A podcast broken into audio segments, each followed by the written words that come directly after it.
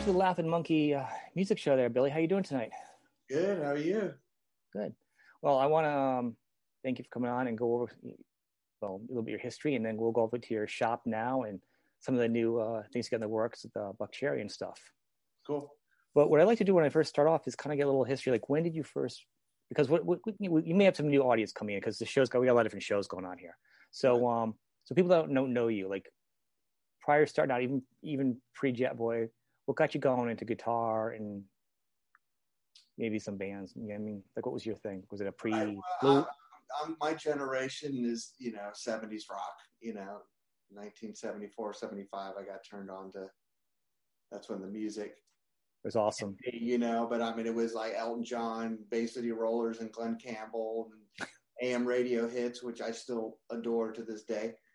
Um, but it really was in '75 when a very good friend of mine, who is still one of my best friends today, turned me on to Kiss, Kiss Alive, and as it's been for most people from my generation, it was. It is get old. To, uh, rock and roll hell, you know. Yeah, I, love I loved I loved answer from everybody because I, I, don't know I don't think the story gets old. People have that same thing. I hear Kiss a lot.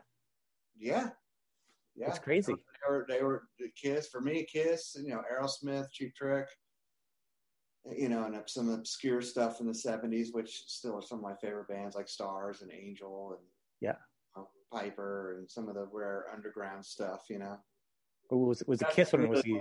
That, that's what that's when I really got into music. It was it was Kiss really changed it all for me. So the album covers too kind of made it even more fun. Well, of course, yeah. I mean, I remember my, my mom had um I'm fifty I'm fifty, so I mean, coming across like uh you know Meatloaf Bat Out of Hell and you saw the demons and stuff. I was like, oh, this is the coolest album cover ever.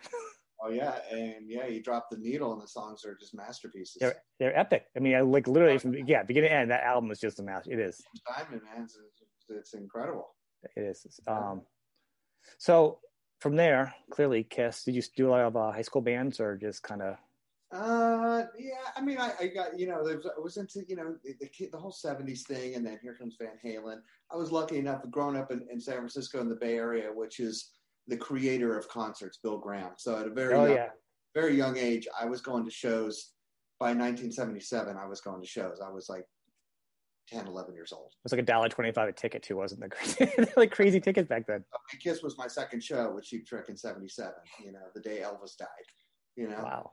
So you know, so I got turned on to a lot of stuff. You know, '78, I go see a go see Aerosmith The day on the green. The opening band's this band called Van Halen you know, 1978, and then the next band's ACDC. I'm like, oh, who are these guys? You know, and and so on. Pat Travers, Foreigner, and just that whole era of music. It just exploded, and uh, I just, I yeah, me and a, a good group of friends who, you know, neighborhood and school, we all like around America, we all gravitated to it, and our lockers were filled with pinups from Circus to Creem and Hit Parader magazine, and that's that's kind of that was it for me. You know, I, I really went to the other direction too when the Pistols came out and the mm-hmm. Clash mm-hmm. and uh, Dead Boys. I really got into the punk stuff, and then uh, new wave of British heavy metal. I got really deep into that, and uh, you know, and that was probably when I, I was I was playing guitar, picked it up again from my buddy who turned me on to Kiss. He played guitar. I got my first guitar,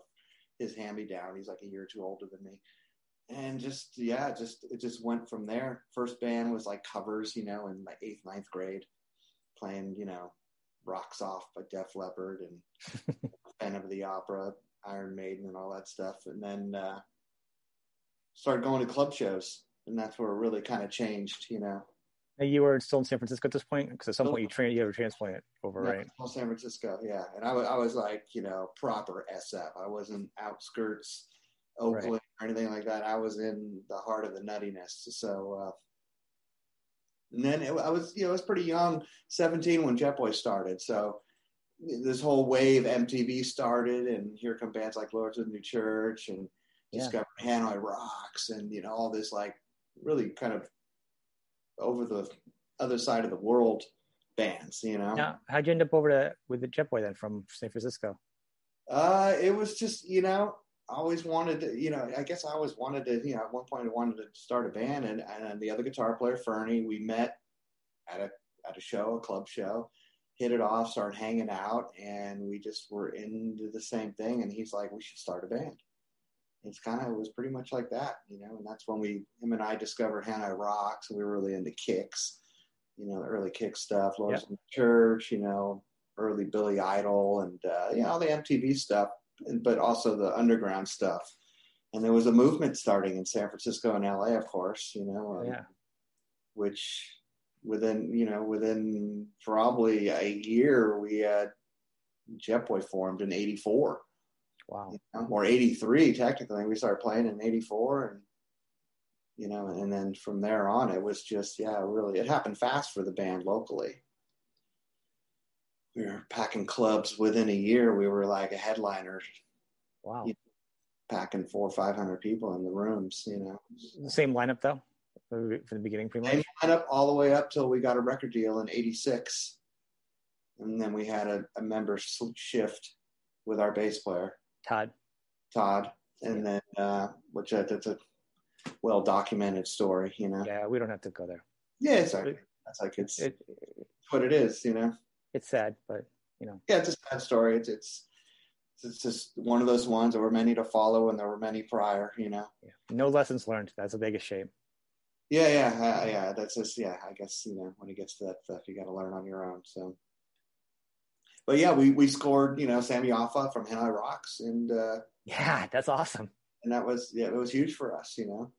That was actually the first time I think I heard you guys. I remember hearing Jetboy and then that and then the song like all, all around the same time because being over from here in New England, you know, it wasn't like you had the internet and everything. You got Hit Parader, you had Circus magazine and yeah, a shot here on MTV of ten seconds of this. So like, or a record store, we, we you know, was going to be mm-hmm. in there. But I loved Hanoi, so when I heard that, that just gave like more credibility to you guys. You know, my eyes. Right, right, right. Well, he's not going to be with a bunch of you know. Yeah, exactly. It's, it's so funny. Our the history with Jetboy, we got signed. You know, it was like it was us and Guns N' Roses and Poison. We were kind of like the three, and you know, at LA Guns and Faster and all that. But we were the first three to really get deals, and then we got dropped from Elektra after we finished the first album. We and it like you know swallowed up a whole year for us. So by the time the album came out, it seemed like we were followers because there were so many bands that you lost your momentum. Totally lost momentum, and that was that was that was the most difficult thing for us, I think, and that's what really kind of threw us out of, out of out of whack. I think the machinery for that for the whole time period was just a nightmare. I don't know how any bands it. Like I just hear how bad it was for you guys, like with the record labels and just shifts and the change and they drop somebody. You know, you climb back up. It's like Chutes and Ladders It's like a nightmare. Yeah, that's how it is, you know. But I mean, you look, I, I, look at some of my favorite bands today. It's the same story. Like, why weren't they humongous? You know, oh. why, why wasn't Starz one of the biggest bands?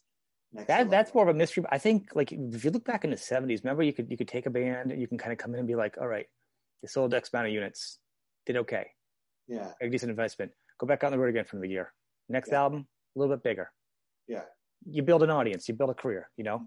10, 15 years. You, you, you, you're there. You're Aerosmith. You're, you're, you know, guys, right. Aerosmith had to go off their first couple albums, or you know what I mean. They had some good albums, but you know, if you're based on being platinum sellers, it's not gonna happen, man. Right, right, right. Yeah. And all of a sudden, in eighty, between eight, what, 86 to 90, yeah. or even 91, before grunge, I mean, it was on its way. It was eating itself at the end. Right. Such so many unoriginal bands, but at that point, there was no. How, how do you grow in two or three years? Yeah, changed. I mean, the whole mold changed. I mean, you got to be an explosion that's how deals were. They were development deals, you know. So they developed the artist, you know. So they did one record, two records, and three. hope that it was going to hit with a single and all that. But then prior to that was the singles world, where it was all about the single. And then the '80s came, and it kind of shifted to just more than one single. And, you know, the bands that were the radio hits were yeah. Duran and Billy Idol and Prince and Kajagoogoo. right. It was, you know, it was it wasn't until like Quiet Riot really that that broke it. Yeah, the the hard, heavy, distorted rock. I think they were first in line. I mean, they, they really had it. But I think if you look at was it uh, the three day festival, that was pretty much it. I mean, it was on its way coming out. Yeah, I think metal was coming. They right. were just riding the wave. I mean, they had the, they put the time in, and this, the music was there. You know what I mean? Right, so right, they were they were they were right for the picking. Right, right. You know, but it was it was a good time for them, for anyone really. Mm-hmm. Um, that whole era was great. I mean, the '80s was you know you had the metal and you had the the pop and then the rock and you know the glam, whatever you want to call it. Yep. You know, but it was all it all became humongous. And today it's like classic music now. It's still, I mean, it all carries over. Everything from yeah, from the glam to the metal to the thrash, everything is still. Everyone's still out there playing and doing it. You know, most of them are. They're really, you know, pushed through the the hard years. Mm-hmm. that was a challenge. Um, so at that point, so like when you were in Jetboy, you guys were. So you said your first album. What was your first album with Elektra? They, they dropped you because uh, we recorded the first album in '87, and it was to be released in '87, and yeah. then we got dumped at the end, like by the end of the year, and then the album came out in '88. You know, it got picked up by MCA, and they bought the masters, and we recorded one song and new song and put it on there, and, and uh, didn't come out to the end of '88. So it was really a whole year, you know. It's a it's hard. I, think MCA wasn't very didn't really promote a lot of rock bands either. They had a couple on there, but yeah, it was yeah. it's a tough one, man. I know MCA. It's funny because you think the '70s, you think, well, you know, they had the Who and Skynyrd and Elton John, and you know, they they were like right super credible label, you know. But then those are you know, even Tom Petty, you know. I mean, it's just it's just yeah, it's just how it goes. I mean, yeah, there's only a few rock bands on there. I was talking the other day about it. It's like with the Cold Sweat and there's a couple bands out there. It wasn't, you know. Uh, MCA was known as being. I think we were. I think we jumped through the hoop quick. We got dropped, and we were just like on that roll, and everything was going our way. And then that hit, and yeah, it was. It was a nutty year. That whole '87 was a crazy year for the band. You know. You well, you you got the first album out came out, and then you obviously Feel the Shake did good. Yeah. And then um relatively did well, you know. Not not what some others did, but you know, still it's right. It, we became branded where today it's like the band's, you know, still the name I always say the name's bigger than the band. You know, people know who we are, but they're like, Oh, I never heard you guys and Really? Yes, I, I get a lot of that. Yeah. Like the name is you know, it's of course with the connection with Guns N' Roses and our relationship. We've been in all the books and autobi- autobiographies and stuff. So, you know. Well, yeah, I mean, the Todd connection really always kind of definitely guarantees you the yeah, talk of the band is being exactly. friends and then just. Mm-hmm. It's such a tie-in. I mean, because Todd was on tour with them, right, for a while, so that's when everything he happened. Went, he went to like he went to England with them on yeah. shows. Right. So within '87, you know, we we had to let go of Todd. We gained Sam, and then we did the record, and then we got dropped from the label, or we didn't even get dropped at that point. Then then we were we opened a day on the green in '87 in Oakland with Motley, Whitesnake, Poison, and Jetboy, and we got a car wreck on the way up, and I suffered a compound fracture to my right arm, so I was in the hospital for five days, and then two months after that, the band got dropped. Yeah, so it's like '87 was like, wow, that was our 2020. What was the story you actually you're like you're like I want to go on I want to play anyhow. You were What's that? What's the story? Is you actually you said you wanted to go on and play? That was the rumor at the time. Well, yeah, I, I, I, mean, I was. I told my the doctor, I'm like, well, it's a broken arm. Everybody I know just gets a cast. They're like, well, you crack your bones are broken in half. You need surgery, and I got like plates and screws in there still. You know, so I was in the hospital for five days because it was, you know, they opened my arm and they had to re put it back together with the bones in place and blah blah blah. Well, the fact you can play now is still a pretty good thing yeah. afterwards. It didn't. Yeah. Yeah, I was tied up for a while, but I mean, I did do shows in a in a full cast the best I could because I was like determined. So and now, before it rains out, like two hours before it rains out, you get that feeling now in your arm from the. Yeah, I, I, I still feel it a little bit, but it's just yeah. I just I just call it. It's like it's just older age. it's your metal arthritis. It's really you really are metal. Um, yeah, yeah, I'm full on metal, right? Yeah, exactly. So then uh, you guys got to go on to do it Damnation, right? Second one? Second album, Damnation, recorded that 89. Great album cover. I love that album cover. The big old guitar. Yeah, that was a great one, man. Uh, Stan, actually, Stan Watts did that. Nobody ever talks about that. The guy who did Metal Health. Okay. The Quiet Riot Metal Health art. Yeah. Thing. I think I think he did some other other stuff for that era too. But it's a painting. Is it? Yeah, it's a painting. Yeah.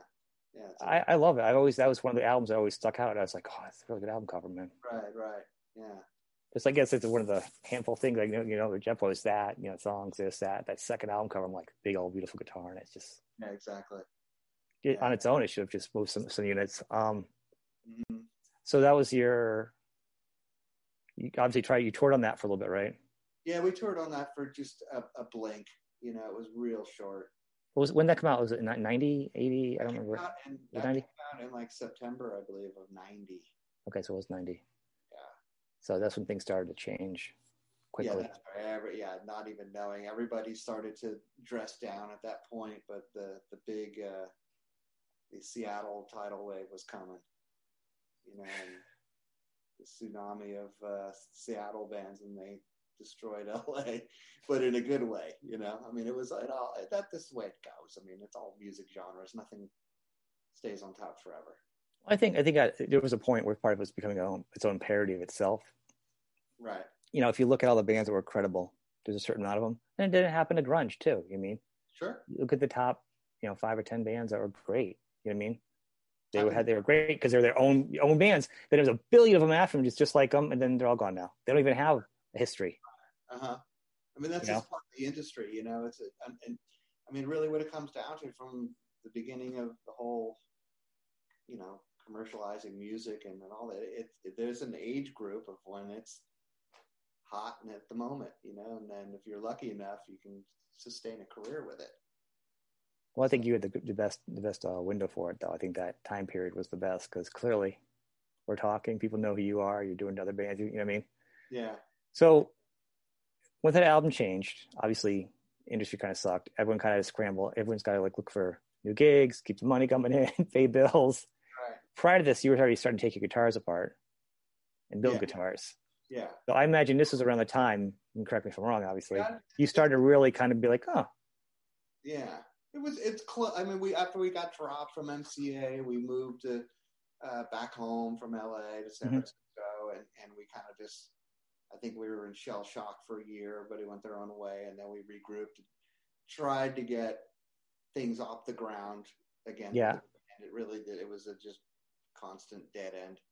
And then we formed a band called Mind Zone, Mickey and I and Fern, and a different drummer and bass player, and it was we just were fully into Pantera and Prong and Machine Head and all that that wave. I feel like a lot of bands they didn't go grungy. They just went more metal. They, you know, they went heavy, but they did. You know, unless you tried, to, they just tried to change their image and stay the same band. Those bands kind of kind of went grungy with a couple flannels on. Uh huh. But the, I think, but the ones, yeah, that were just like, this isn't working. We need something different. We're just going heavier. We're putting our jeans on and going heavier. Right. And that's what that that we did that, and you know, but we all we all worked jobs. You know, we had to go get fucking whatever. Tower Right. Records. You know, yeah. I mean, it's just reality. You know. Yeah. But uh, through all that, I was always into guitars. I always tinkered with guitars, and I, Mhm. I built my first guitar in high school. I was, you know, Eddie Van Halen was my influence on the the parts guitar that he put Yeah. together for the Thank you for that. bodies or whatever. And I built a star guitar in high school, still have it, you know. And uh, so I started tinkering and do some refurbished stuff of what I knew. I kind of it was really for then it was really learning how to do stuff. And then I, Mhm. you know, a few years after that, this must have been late, early, late '90s, early 2000. I guess late '90s where I saw this aging relic thing start, you know, with eBay and their infant stages of, Yeah. you know, when that started becoming more mainstream. And uh, I just started building some for fun, throw them on eBay and sold one, try another one. And I'm like, oh, let me try to build a website. And just kind of, I had no idea be building guitars like I'm doing now. I, I had no plan to do this at all. Because you're a whole, you're a whole industry now. You're, a, yeah, it's become this. Yeah, it's it's kind of crazy, you know. I mean, it's just it's a respected company, and I got some pretty great names who play my stuff, and you know, there's other stuff I'm working on right now. and It's going to be happening next year. With, Yeah. with another brand, I'm going to start building for them, and yeah, so it's. uh I mean, I guess that's a big part. That was my journey, you know, is to get. I, I think it's fantastic. I mean, I'm like I'm a horrible guitar player, but like I remember the first day I got a guitar. It was only a few years ago. I just started late in life. I'm like, that's it. I went to school for production, but um, my kids had guitars. I'm like, that's it. I went and got a, a cheaper guitar, and then I picked up a second one online, like an eBay, like a offer up, because I didn't want to take mine apart. But my first thing I have to do is take a guitar apart. Uh, Took it apart, put the new electronics, painted it, and change it because I, I had to see how it worked. If I'm gonna play it, I want to know how it works. I want to take it apart. yeah, yeah. That's the fun part. I think. I think taking guitars apart is fun. And putting them back together. yeah, I mean, I think you know, kids did that when they were, you know, with with stuff, and when they were growing up too, of all generations. You know, I'm sure people now take computers apart that are into that stuff, and become years later become some computer engineer. You know. Yep. Actually, I, that's what I do. That's what I do for a living right now. I, I've noticed that I take apart a computer. no, but I'm I'm sure. I know you're saying. You know, I mean, there's, there's people pretty into that shit. Yeah, the guitars are interesting to me though. Um, so what? So at this point, you're doing this. You work on this. Um, sorry, this. I'm sorry, your your your your guitars and. It was off to the side, still not really dead, but not yeah, really happening. And you doing your music with some of the guys, but it was pretty off to the side. I mean, by the time we did this Mind Zone for you know through the early '90s up till about '96, and then Mickey, the sing, Jetboy singer, he was a singer in Mind Zone. He kind of just was like ready to just kind of move aside and just get out of music for a little bit. And you know, yeah. we we lived together. Mick and I were like lived we lived room together on the road. We lived together in L.A. and then yeah. after, and so we just went our own ways. And it was it was you know supposed to happen that way. And uh, I started this band called American Heartbreak, which was really like a you know more punk power pop chorus, but yeah. with you know dirty guitars. It was we, we were super into the band of Wild Hearts came out, and you have oh, yeah. Backyard Babies and Hellacopters and that whole yep. scene. So we were really into that stuff, and you know did that for a good know probably ten years. You know it was still we just did a did some good shows and did a couple European tours, but you know come home, go back to work, and that's that's the era when I really started doing the guitar thing. And then right before right before when American Heartbreak started, I, I was guitar teching for Chris Isaak for a few years, for about nice. Probably three years or something like that. So I did did some dates on the road, a lot of fly dates, and then I did that Speak of the Devil record. I did all the backline and dealt with his guitars in the studio, and so cool.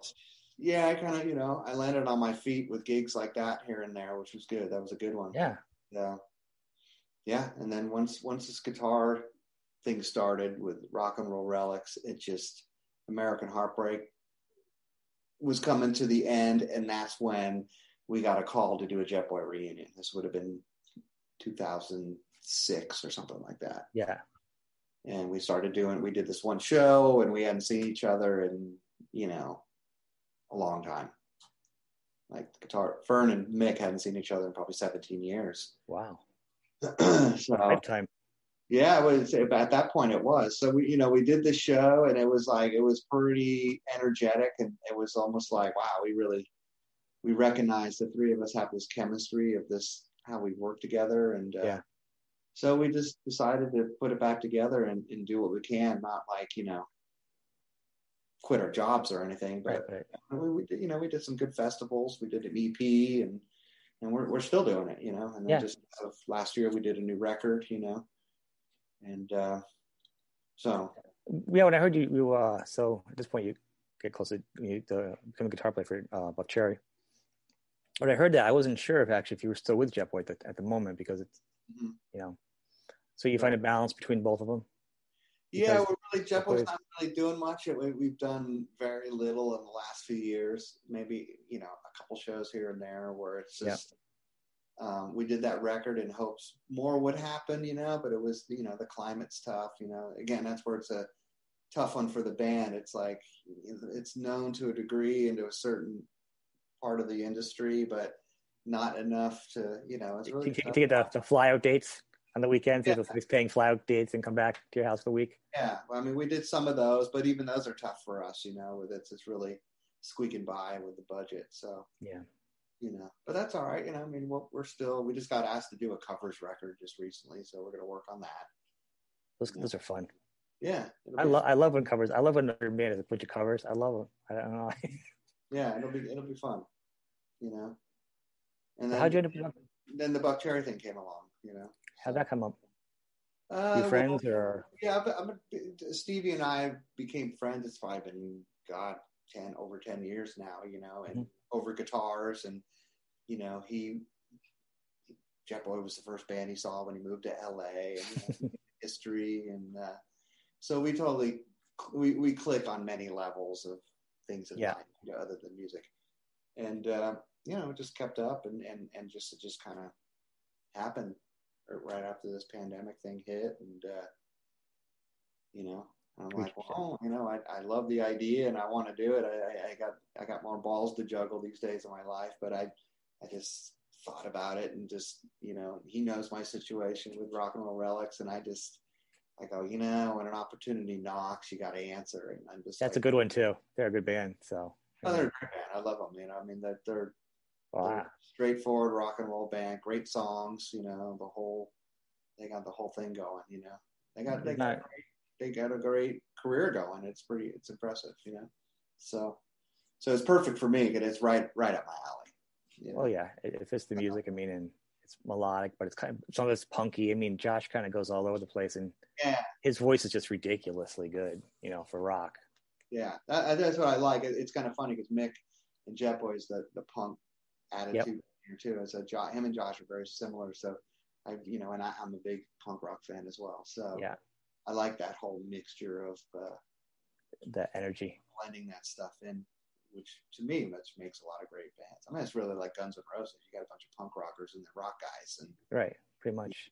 put this uh, interesting thing together. But everybody's in, you know, early records were the same influences, you know. So Have you so? Have you done anything with them yet? Or I- I'm a little out of the loop on that. yeah, we did that stream Oh, you, so oh, yeah, the stream. So that was it. Though you guys just streamed. Yeah, and uh, and there's supposed to be some stuff coming up next year. So, um, yeah, I mean they're active, you know. Yeah, I see they're up. I didn't know what you guys had about planning. What's that? I, knew, I, didn't know what you guys had planned. I knew the stream. I knew there was a stream. I didn't know if they're going if they're going to play it again or if you guys had Yeah. plans to go in a studio now that you're another guitar player. If they're going to like mess around in the meantime or hmm Yeah, well, I mean, they, there's there's been stuff that you know, it, like things have been going. You know, it's like, oh, we could do a show. No, we can't. No, we can't do it. And Yeah. that's kind of that. So we're looking at. I'm hearing a lot of stuff for next year from other people and bands that I know that are are talking about scheduling stuff. So I hope they just pull the trigger and let's just get on with this shit. you know they're all talking March. Yeah, yeah, that's what it's. I know that's what I keep hearing. The, the, the that's the music hotline is March. Right. We'll right, see. right. We'll see. Uh, The vaccine goes. If no one goes a third eye or a horn, I think that's all you need. The rock and rollers, right? They're like, that's fine. I'll take a third eye. Let's play. yeah, exactly. Well, that's how a lot of people are thinking, you know. At this point, I just want to get outside. I want to play. Um, yeah, that's awesome. So, so then you just got to find a balance of uh, your rock and relics, and I mean, obviously, you can become busy once you, the the world opens up. I know yeah. it'll be- I mean, pretty busy band. um, I mean, for me personally, this is what I've wanted. I wanted to to just get this guitar company to a level where I could kind of step away and more run it, and Yep. then be able to play more. You know, it's been in the back of my head, so I kind of, I guess I, you know, It's a good time. I put it out to the, the Universe. gods or whatever, you know, and so it came, it's kind of funny. It came my way, so. Well, that's that's awesome, man. Um, I want to thank you for being on the show, man. Um, I just want to take the time, and if anything else coming up, do you want to promote? Um, Uh, well, you know, I guess just keep an eye on it. All the uh, the links, really. You know, the guitars to Buckcherry to Jetboy, all of it. You know, I mean, it's uh, yeah, all the links will be below for everybody for everything we talked Yeah. about. yeah. Now Check out his guitars; they're awesome. They're ridiculous. You're gonna lose a lot of time in the rabbit hole of guitar world. Yeah, I know. Uh, That's that's. I know. Every time I get done with one, it's like, well, got to get rid of this one. You know, but it's okay. I mean, you know. You can always make another, right? Yeah, yeah. I got my we got our new model, the Revenge model, which is really totally our own thing, you know. Yeah. I've been playing it with uh just you know, I got it I played it in the uh that stream, the Buckcherry stream and all that, but I'm really pumped on this one to get it out there and you know, there's talk of going bigger and you know, with working with this other Is that your favorite? So, have you built your own favorite guitar? Like, what's your favorite guitar, actually? Uh, I don't really have a favorite. You know, it's like I, I was. I was always, I was always a big Gretsch fan. You know, hollow Mhm. body guy. Yep. You know, big Malcolm Young's like my hero. You know, um, so I don't know. I mean, I can go down. I mean, if I had the money, I can go easily find many favorite guitars. I'll bet. How many guitars do you have? I don't have that many. I still have my Falcon from the Jetboy days, my old Gretsch, and I have Yeah. Travis Bean from. I used to play that a lot with slide stuff with Jetboy. I still have those two, but I got a Malcolm Young Gretsch signature, and I got like a '64 Melody Maker, and then just a couple of mine. You know, Yeah. I scaled it down. You know, I wish uh, I didn't get rid of some of them, but that's just kind of How it goes. yeah.